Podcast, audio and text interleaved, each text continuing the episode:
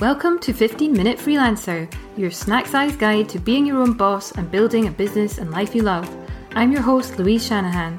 My LinkedIn bio says I'm a freelance health copywriter, but for the next 15 minutes, I'll be tickling your ears with practical strategies, behind the scenes stories, and nuggets of wisdom so you can create a freelance business that works for you. Whether you're just starting out or you've been self employed for a while, I'll be right here with you to help you navigate the ups and downs of freelancing life. So grab a coffee, relax, and join me for 15 minutes of freelancing fun. Don't forget to hit subscribe.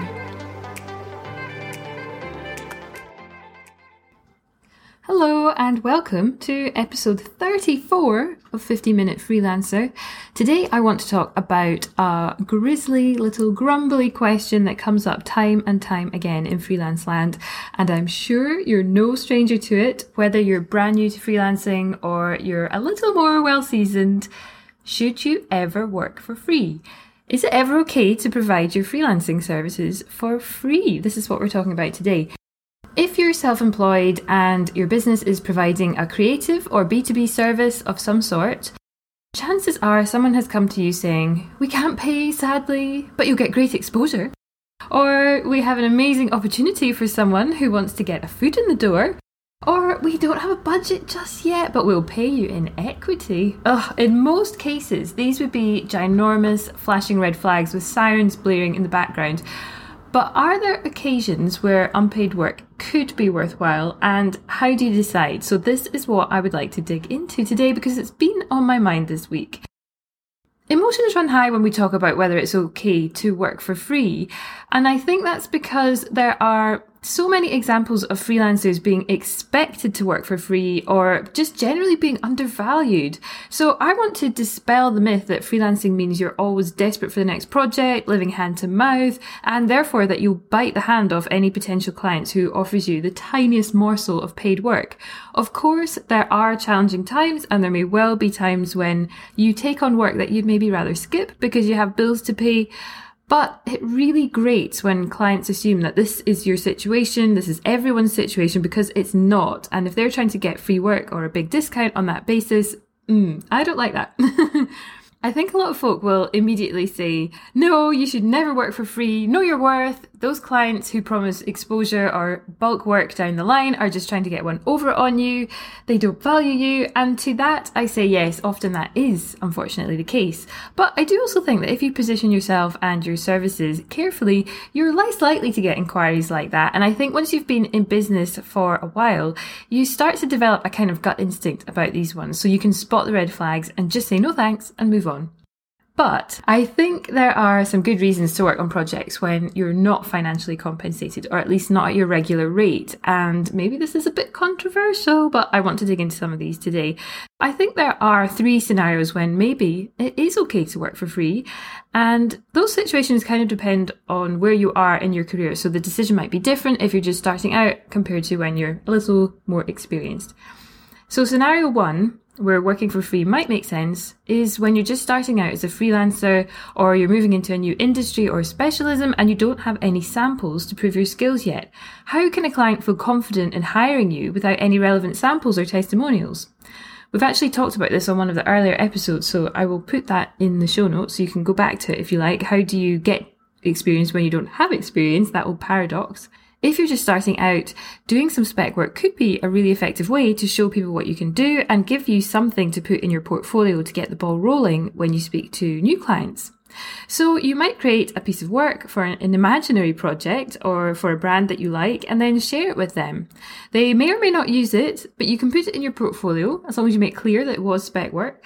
And this can work because while big brands and big publications should always be paying people for their work, if you have absolutely no evidence that you can deliver and they're not even hiring or looking for anything, then you will be struggling to get a foot in the door there. Another example here might be if there's a particular person or team that you really want to work with, but they're not hiring, or maybe they're kind of out of your league. So you might offer to do some work for free just to see behind the scenes on their processes. And I'm thinking here about really well established big names and you would really need to do something out of the box to catch their attention. These would be situations where you have a huge amount to gain from the relationship or experience, but not that much to offer in return. They'd be taking a chance on you or letting you in with no real need to do so. So the, the power balance is a little bit swayed in their favor there. What else? Uh, another situation where working for free for experience might make sense is when you're learning a new skill and you want to test it in the real world. So, so let's say you're a copywriter who normally writes websites and you want to move into email copywriting. Maybe you've done a course and you want to find a client who will be your beta tester. In that case, you might charge a slightly lower rate. I wouldn't necessarily work for free in that case, but charging a lower beta rate might make sense. So, doing some unpaid work in those early days, whether it's early days in terms of your freelancing career or in terms of your newfound specialism, can make sense to help you show your skills, build relationships, and start to attract more clients. If you send something on spec and they use it, I would say that they should still pay you. Uh, but if having that brand's name on your resume will help you attract more clients who will pay, then that's really a decision that you can make. It may be worth it. The key here is that it's your decision. You reached out to them. This is something that you have decided to offer yourself. If someone comes to you with an offer of unpaid experience, if you're a student or an intern, let's say, that absolutely should be paid work. Legally, uh, in the UK anyway, internships should be paid. So working for free has to be a strategic decision for you or you'll end up selling yourself short and contributing to the culture of unpaid work and undervaluing freelancers, which we do not want. Thank you very much. Okay, scenario two is when exposure really could launch your career. I know, I know, this is the number one rule that we hear at time and time again. Don't work for exposure. But sometimes it might make sense. Again, it has to be your decision and it has to be strategic. You have to be sure that you will benefit from the exposure to a degree that justifies the lack of payment. If someone comes to you and they're just some random little small business, what's the exposure? Who are they exposing you to? If someone comes to you promising exposure, I would be wanting to know why they can't offer financial compensation, and I'd be wanting some evidence of how they're so sure that exposure will manifest itself. Generally, I can't see how doing creative work for free results in much exposure unless it's a huge brand or influencer who will be shouting from the rooftops that you did the work and there's a high likelihood that everyone in their audience will be excited to find out more about you. This is really what we're talking about when we think about exposure. I can't really imagine why those um, brands or influencers wouldn't have the budget to pay you, but there may be situations. I think the exposure line applies more to speaking engagements, perhaps, uh, creating content for someone's online course, that kind of thing. I've done speaking engagements for free before, and it was a lot of work. I didn't see a huge bump in new inquiries, so honestly, it was a bit of a disappointment, and I'm going to be really hesitant to do that kind of thing again. Now, that's not to say it was a complete waste of time. Maybe it was good to get the chance to practice my public speaking skills without too much pressure. I could reuse the content, of course, and being seen as a public speaker maybe gave me a little credibility boost, but in reality, looking back, it was not worth the work. It was a lot of work. Lesson learned for next time, I guess. But these are the things that you really need to weigh up. Consider the value of the relationship beyond what's on the invoice, whether that's access to a new network, a new audience or industry, new experience, or for a cause that you care about.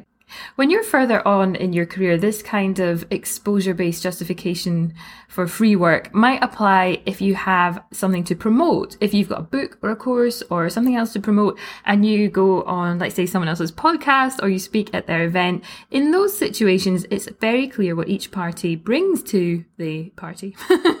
Sorry, I didn't think about how I was going to say this. and how each one benefits. But that's maybe a bit different to providing your normal freelancing services for free. Again, it has to be a conscious strategic decision. The third scenario, where I'd say working for free might be okay, is when it's for charity or for a cause that you really care about. Beyond those early career opportunities, once you're a bit more established, there are fewer times when you'll want to work for free, but pro bono is probably one of them. Many charities, indie ventures, and good causes don't have the budget to pay, so if there's something that you feel very strongly about, you might consider offering your services for free. I think you do need to be really clear about what the scope of work is and that they are getting something for free that, that would normally be paid for. You don't want to get sucked into providing a small project for free and then feeling guilty when they ask for more. This has happened to me before and it's super awkward. So, those are three scenarios, I think that was three, when I think unpaid work may make sense. For genuine experience that you can't get elsewhere, for genuine exposure that could really launch your career, or for a cause that you really believe in. So, what about times when you definitely should say no? One specific thing that I wanted to cover here was you should say no when someone asks you to do a test project for free. This is kind of a hard and fast rule for me now. Some people may say it could be worth it, but for me, I don't know. I don't know if this happens to other service providers, but copywriters and content writers are often asked to do an unpaid writing test before they're hired. And I do understand that many clients may worry about jumping into a contract with a writer who turns out not to know a spacebar from their elbow, but that doesn't mean that any of us should be working for free.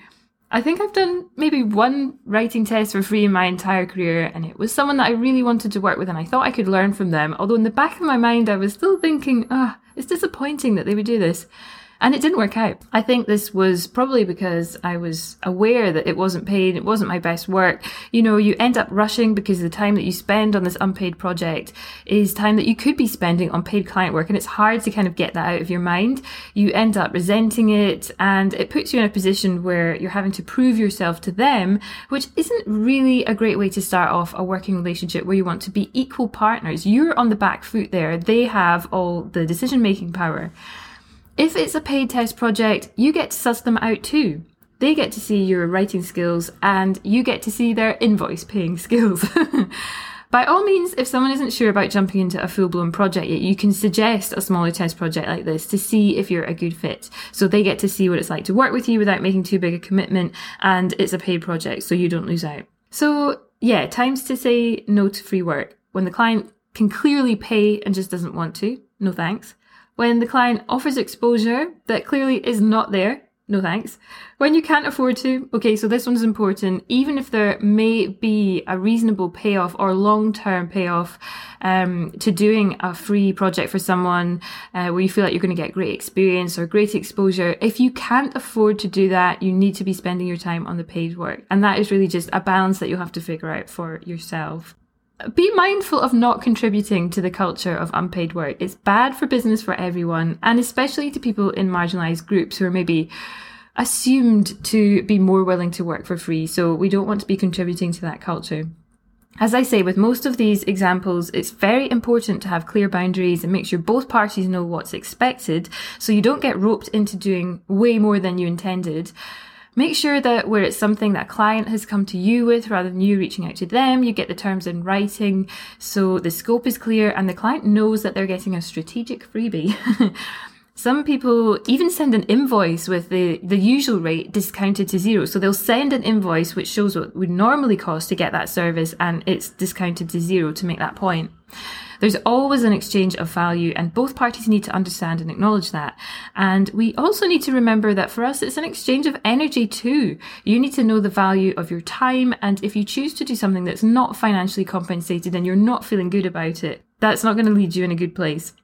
So if you choose to do something that's not financially compensated, make sure it's intentional and you feel good about it.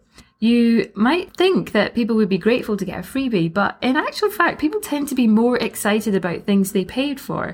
Projects work better when we each have skin in the game. And actually, this is why you should think carefully before doing free work for friends or family too.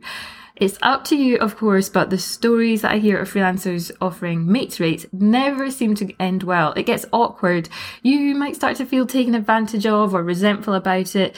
They wonder why you're leaving their WhatsApp messages on read. Basically, it gets icky. And, you know, true friends should want to support your business and pay proper rates. So let's wrap up then Never undersell yourself, but if you feel that an unpaid opportunity could genuinely lead to bigger and better things and you can afford it and you want to do it and you're excited about it, then go for it. Bottom line is that if you feel excited about it and you feel good about it, then go for it. Okay, that's my tuppence worth on whether you should ever work for free. Some scenarios where maybe it's okay, situations where, mm, no thanks. I would love to know what you think. Okay, until next time, bye bye. You've been listening to 15 Minute Freelancer with me, Louise Shanahan, freelance health copywriter and content marketer at thecopyprescription.com. If you enjoyed this, please hit subscribe, leave a review, or share it with a freelance friend.